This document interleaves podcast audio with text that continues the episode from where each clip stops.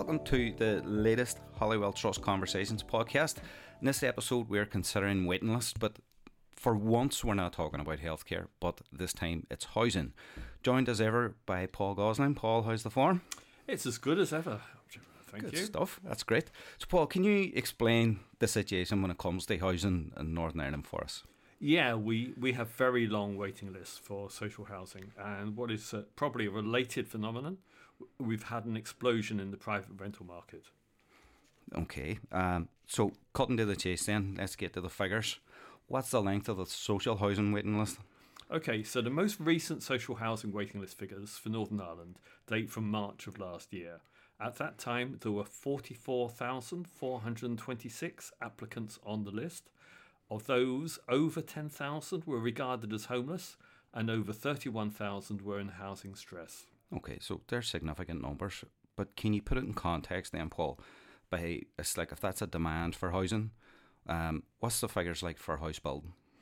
Pretty small. Um, there were a mere 922 completions of social housing units of accommodation, by which we mean both houses and apartments, in the 21 22 year. So that's just 922 completions against more than 44,000 applications on the list. At that rate, it would take over four decades to catch up with demand, except demand itself is forever increasing. Just in the Derry and Strabane Council area, for the last year, there were 20% increase in the number of social housing applicants. So there's no chance really of catching up. Hmm. What we have also seen over recent years, which is perhaps unsurprising given this situation, is that there's been a big increase in the private rental sector in Northern Ireland.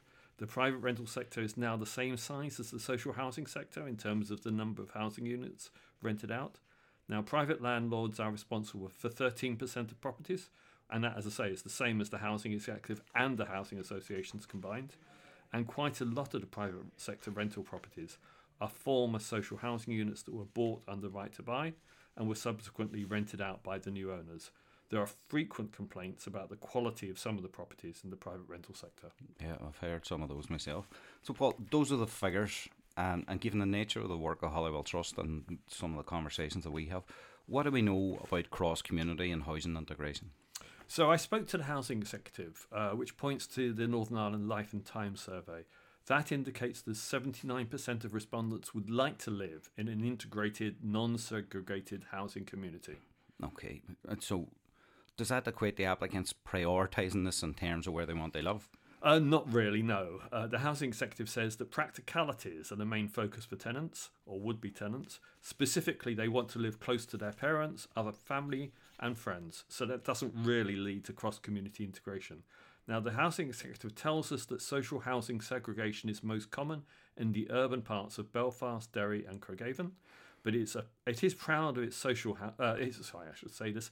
It's proud of their shared housing program, which has grown from initial 10 TBUC schemes comprising 483 homes to 69 schemes that comprise 1,973 homes now.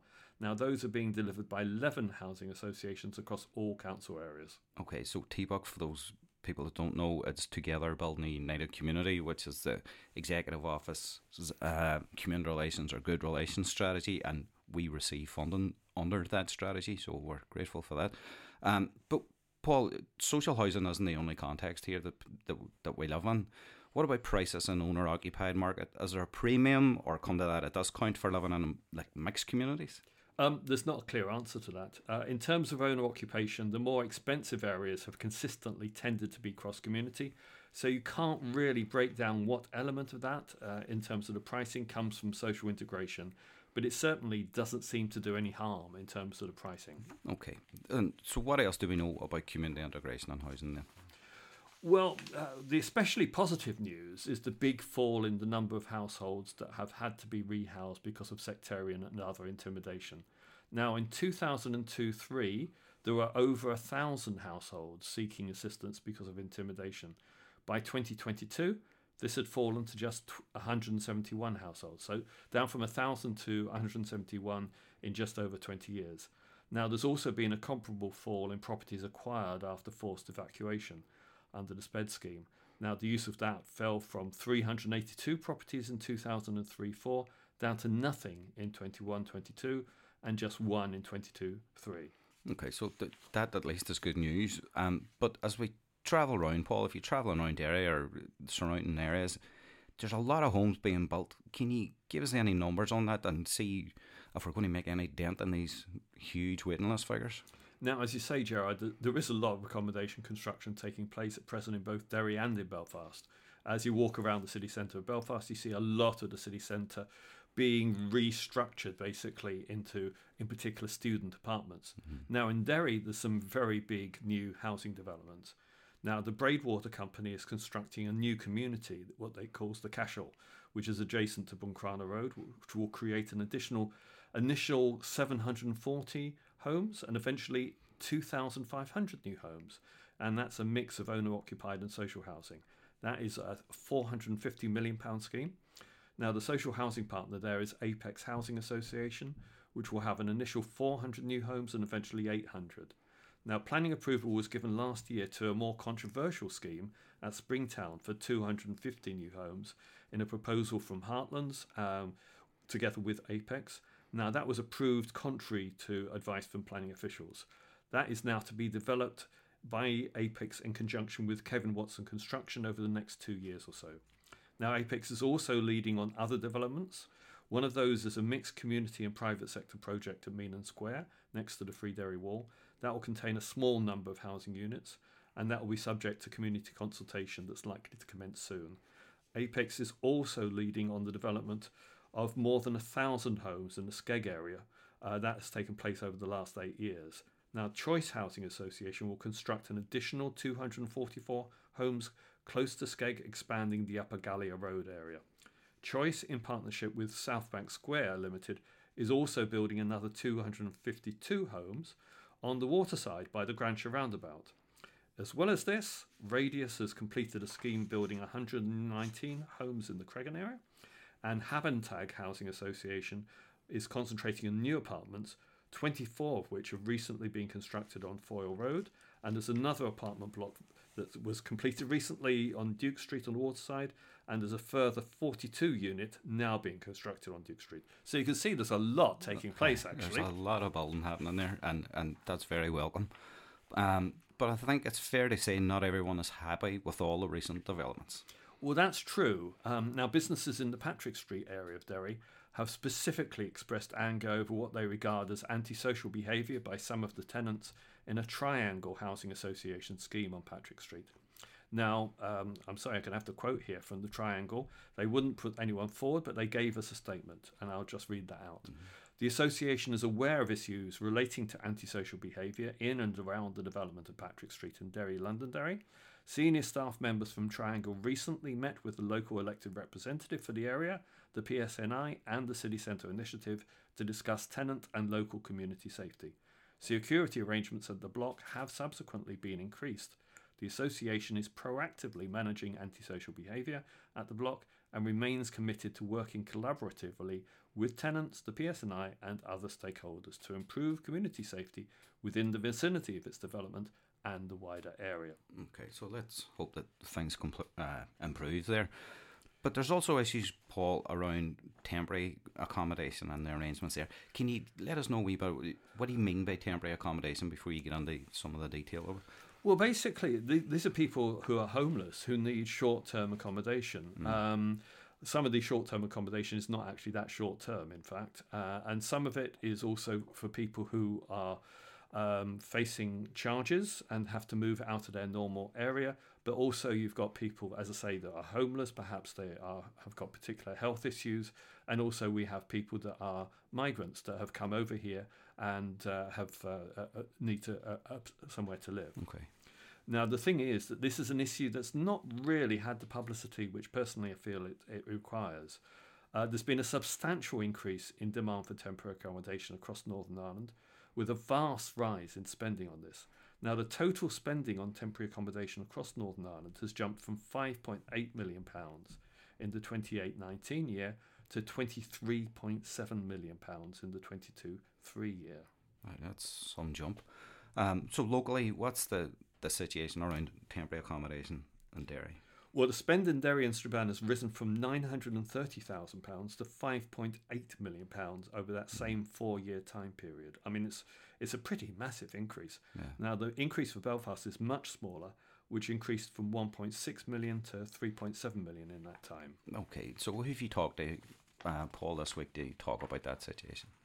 Well, I spoke with Marissa McMahon, who campaigns on housing rights for participation and practice of rights, uh, otherwise known as PPR, and also the Simon community. Uh, and I began by asking her for an overview on the rental market in Northern Ireland and what that market situation means for people trying to move into a property. I know from very close friends and family members that it's basically impossible. It was always quite difficult. Um, and people would have, again, personally speaking from personal experience, people would have, you know, went to areas a bit outside of their, if they wanted to be closer to family, but just that wee bit removed, if if you know what I mean, um, because it would have been easier to, to get somewhere to rent, and now they're finding it absolutely impossible. People are expecting landlords are expecting you know two three months rent up front um where it would have never been like that it used to just be a guarantor so much competition now um, more so than there ever was. And that's reflected then as well in the in the housing waiting list figures as i'm sure They're very very long aren't they? Yeah over or was it reaching 45,000 there recently households waiting to be to be housed um and that's a scale that has never been heard of and quite frankly shouldn't be shouldn't be shouldn't be talking about 45,000 people waiting to be housed in six counties you know and it's 45,000 households, of course, which means that Exactly. the actual number of people, including dependent children, will be significantly higher than that. Yeah, most definitely. Um, as I say, it's counted in households. I know through our work that we, as of March this year, there was eight over just over eight thousand households in Belfast recognised as FDA full duty applicant status, um, and of that, over five thousand, five thousand and forty nine were under 18s, so children, and of that, two thirds of that five thousand were kids waiting in North and West Belfast, so acute housing need. Um, I think it was like one thousand one hundred and something in North Belfast and almost two thousand two hundred in West Belfast. Now, as well as the general problem, we've had a massive increase in temporary housing demand. Um, so, what do you think are, are the reasons for this? Um, as yeah, across the board, most definitely, there's been isn't it there was something like over three thousand odd, three and a half thousand children from the start of this year newly on this waiting list now. Um, and that is because people are being um evicted. Landlords are either selling or you know they're getting higher rent. We've seen it on social media. We've heard it in the news that one family's being put out. Somebody else is taking on the house because the rent's gone up significantly. People can't um can't afford it. There's issues as well with changes to how people are, you know, on the waiting list. You're only given that isn't it like two reasonable offers and you know, nothing is working towards a solution. All of it seems to be working towards adding to this never ending waiting list. Are there other social problems that are connected with this? I mean, it certainly feels like that living in Derry, where you've got an increase in provision of temporary accommodation, and, and that seems to be connected with quite a lot of broader social problems. Yeah, I mean, it they all come hand in hand. Cost of living crisis, climate crisis. You know, people were somewhat protected during COVID, where they were, you know, the twelve week period. If you were being put out of your home, you know, was extended, or we seen during COVID as well. Paul, people basically lifted off streets and placed into somewhere warm and safe. Um, and we no longer have that option. We also have people in what's supposed to be temporary accommodation for often years. We've people that we meet living in hostels for years. Um, we've also people um coming into this country and being placed in hotels, you know, while they're here seeking asylum. So and they're not even counted on that housing waiting list. It's a totally separate issue until they are granted asylum and then they join that never ending waiting list. So it definitely is something that no matter what the minister or permanent secretary or chief executive or whoever has held the department, it has like whatever they're doing over the years, it hasn't and isn't working, and something needs to change drastically. I mean, somewhere somebody worked it out recently that like on average since 2010 collective effort to build social homes has been something like a turnover of 900 a year. That's right. And uh, at, uh, 900 940 something like that. But at, at the current rate it would take over 50 years or something just to clear right. what we have current. And that's if nobody ever from here on in comes back comes on to that waiting list. Um and people are in accommodation that's not secure. You know landlords are evicting people But as well as that, Marissa, we've got, I mean, just pulled out the figures here that uh, in 2018 19, we spent, Northern Ireland spent less than £6 million on temporary accommodation. And in the last financial year, that went up to £24 million. So that's what a fourfold increase. I mean, what on earth is happening here? And and that is just money that's being spent in ways that is not strategically useful. Exactly. It's you know, it's it's paying housing benefit or it's paying landlords. Um, and nobody's saying that people shouldn't be entitled to housing benefit or shouldn't be paying landlords, but it's clearly not sustainable. You know, we're going to have landlords. That's neither here nor there. So, we should have landlords that you know are regulated that are updating homes and heating systems and the houses are habitable. But we also need to be looking at building homes and building more social homes and building homes of people that are gonna last the test of time. because quite clearly, as well as having a lot of people in temporary accommodation, we've got some private landlords that are making a lot of money because of the lack of supply. And not all of them are providing really very suitable accommodation for people in need, are they? No, and I mean you've only to look at that on well, it's on it's mainstream media, but as well as social media, pictures of damp of heating systems that aren't functioning, of overcrowding, you know, of serious disrepair. And nobody's labeling all landlords like that, but there are landlords out there that are making a hell of a lot of money. I mean, like recently I seen a house up for rent in West Belfast for like seven hundred and fifty pound per calendar month. For like a two up, two down. It gets it's on a unaffordable. People are struggling as it is. People are struggling to, you know, feed their children, to heat their homes. Your rent's going up. People with mortgages who are coming to the end of their their fixed term, you know, the, the interest rates have went through the roof. So people's mortgages are often doubling. And I'm sure they're going, how are we going to afford this? You know, are they going to end up on a housing waiting list somewhere? And in the meantime, then, as you know, I work for a, a campaign, Take Back the City um, coalition that has identified various pieces of land, but publicly owned land, which could be used to build homes on. We've identified, you know, an architect who has come up with amazing designs. We are campaigning and have been for so many years, and we just do not see the political will. Before we expand on that a bit further, Marissa, I just want to go back to this issue of some of the accommodation that is short term, because some of it is hostel accommodation, where we have people in serious social need and difficulties who are being told that during the daytime they can't stay in their rooms and they have to go out and about. And as the weather gets colder, that really is not suitable accommodation for people in serious social, physical need, is it?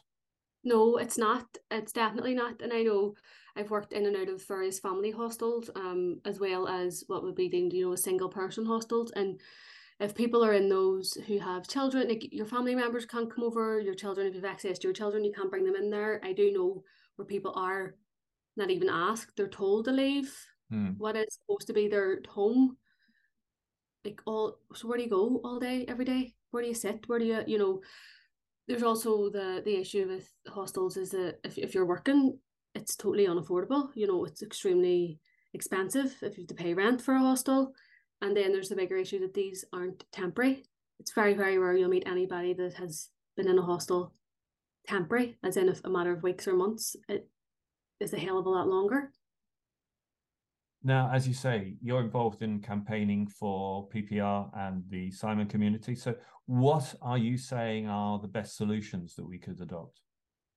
Yeah, so I the the campaign that I currently work on is Take Back the City and solutions are out there. Like we're not the only people, but we're you know we're one of the bigger campaigns in terms of identifying land and finding those who can build. Um, it's a coalition made up of people, you know, with various expertise from building, architecture. There's academics. There's town and country planning association. There's people who are, you know, horticulture and, and growing and all of that have identified how we could build homes for people who most need them have identified that need um, and are willing to, to carry these plans forward. You know, we've met with officials, the campaigners have met with um, various politicians as well. And what are the blockages? So far, what we have found is is political will, is asking for land. I mean, land. We've seen land be rezoned at the drop of a hat um, in this in this city, and I'm sure you've seen it as well down in Derry. We've seen how things can happen um, through planning committee quite quickly. Um, what campaigners have been met with is just, you know, if I'm being honest, is excuse after excuse. First of all, it was there was no land. This was years ago, so campaigners found land. Then it was there's no money. Campaigners worked out how social homes are funded brought that to people. And as I say, regardless of which ministers held the Department for Communities, it just has seemed to be zero political will. Now, I mean, as, if, as you say, Marissa, you're you're based in Belfast, and you walk around. Belfast at the moment, the city centre. There's an awful lot of construction of new apartments going on in the city centre, and so explain why that doesn't meet the need that you've identified. Uh, yeah, there is, and there is. I mean, I'm from North Belfast, so down and where my parents are from, Rabbit Beach Day, there is construction happening for student accommodation, which we're seeing. Um, and yes, we need student accommodation.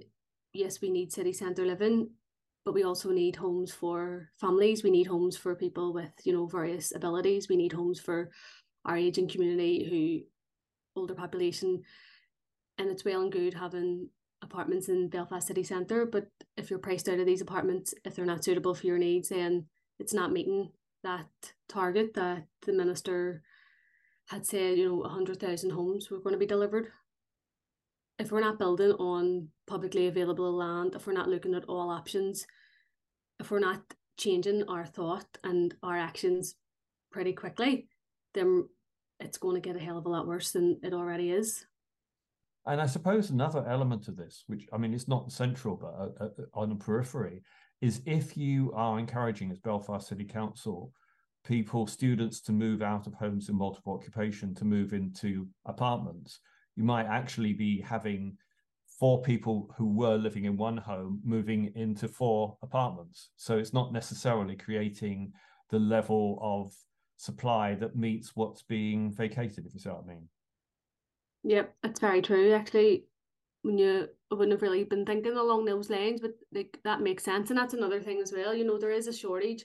There's a shortage of homes in general, but you're meeting people again from personal experience. I know of um very close friends and family members who are maybe in a three bed house that no longer need it. Their families have grew up and moved out, and they would be quite happy with a one bed flat or apartment, or you know maybe need a bungalow and it's just not there, you know. So they've no other options. So they're in this house that they don't need that somebody could be making use of, and there's no there's nowhere then or there's we don't build homes here, you know, that can be adapted or the way you would see elsewhere in the world.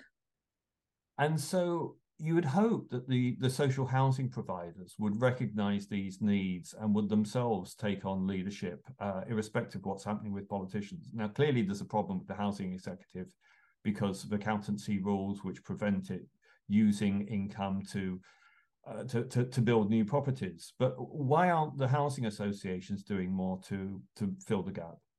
Well, that's that's probably the, the million dollar question. Is that the, the phrase that they use? I mean, if you're looking at, I don't know roughly how many housing associations there are, but if they're only turning out on average 900 odd homes across the board a year, then I would be asking those types of questions, you know, what is the problem? Like, what is the issue? Because surely, with all their expertise and all their knowledge and all their wisdom, you would imagine it would be so much more. Okay, so thanks to Marisa for that. Paul, you, who else did you speak to? Um, I also spoke to with Paddy Gray, who is Emeritus Professor of Housing at Ulster University and an experienced Housing Association board member. I asked him why housing associations are not able to meet the demand for social housing. Well, I think certainly the um the it's the funding is the key thing as well, Paul. The uh, you know the associations are working flat out uh, to meet targets that have been set by by the department for them, and the housing executive provides the funding. You know, but it's a limited amount of funding that can be provided.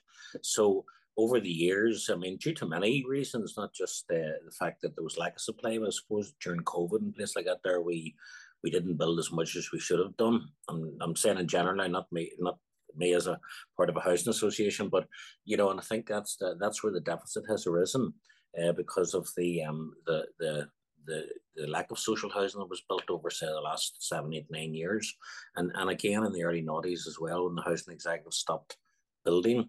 Uh, social housing and housing associations took on that mantle, and again, it was a, a part of uh, a learning process. You know, I'm trying to build up the capacity to do that.